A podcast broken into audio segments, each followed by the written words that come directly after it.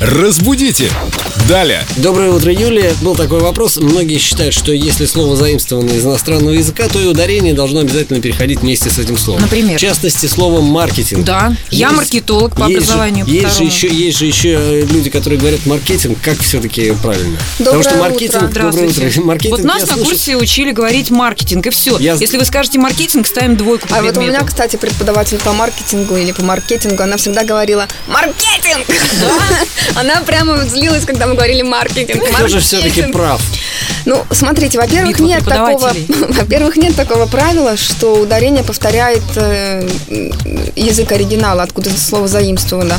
Такого правила нет. Такое часто бывает, но это не правило. Если говорить о слове маркетинг и маркетинг, то у нас многие словари фиксируют двойную норму.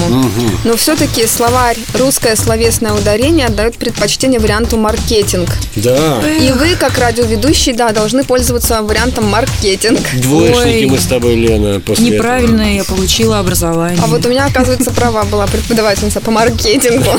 Задавайте вопросы. Если в чем-то сомневаетесь, заходите в группу Эльду Радио ВКонтакте и пишите Юле. Я вам отвечу. Рано или поздно, но отвечу. Скорее всего, поздно, но Но ответьте. все равно отвечу. Спасибо, Юля. Разбудите! Далее!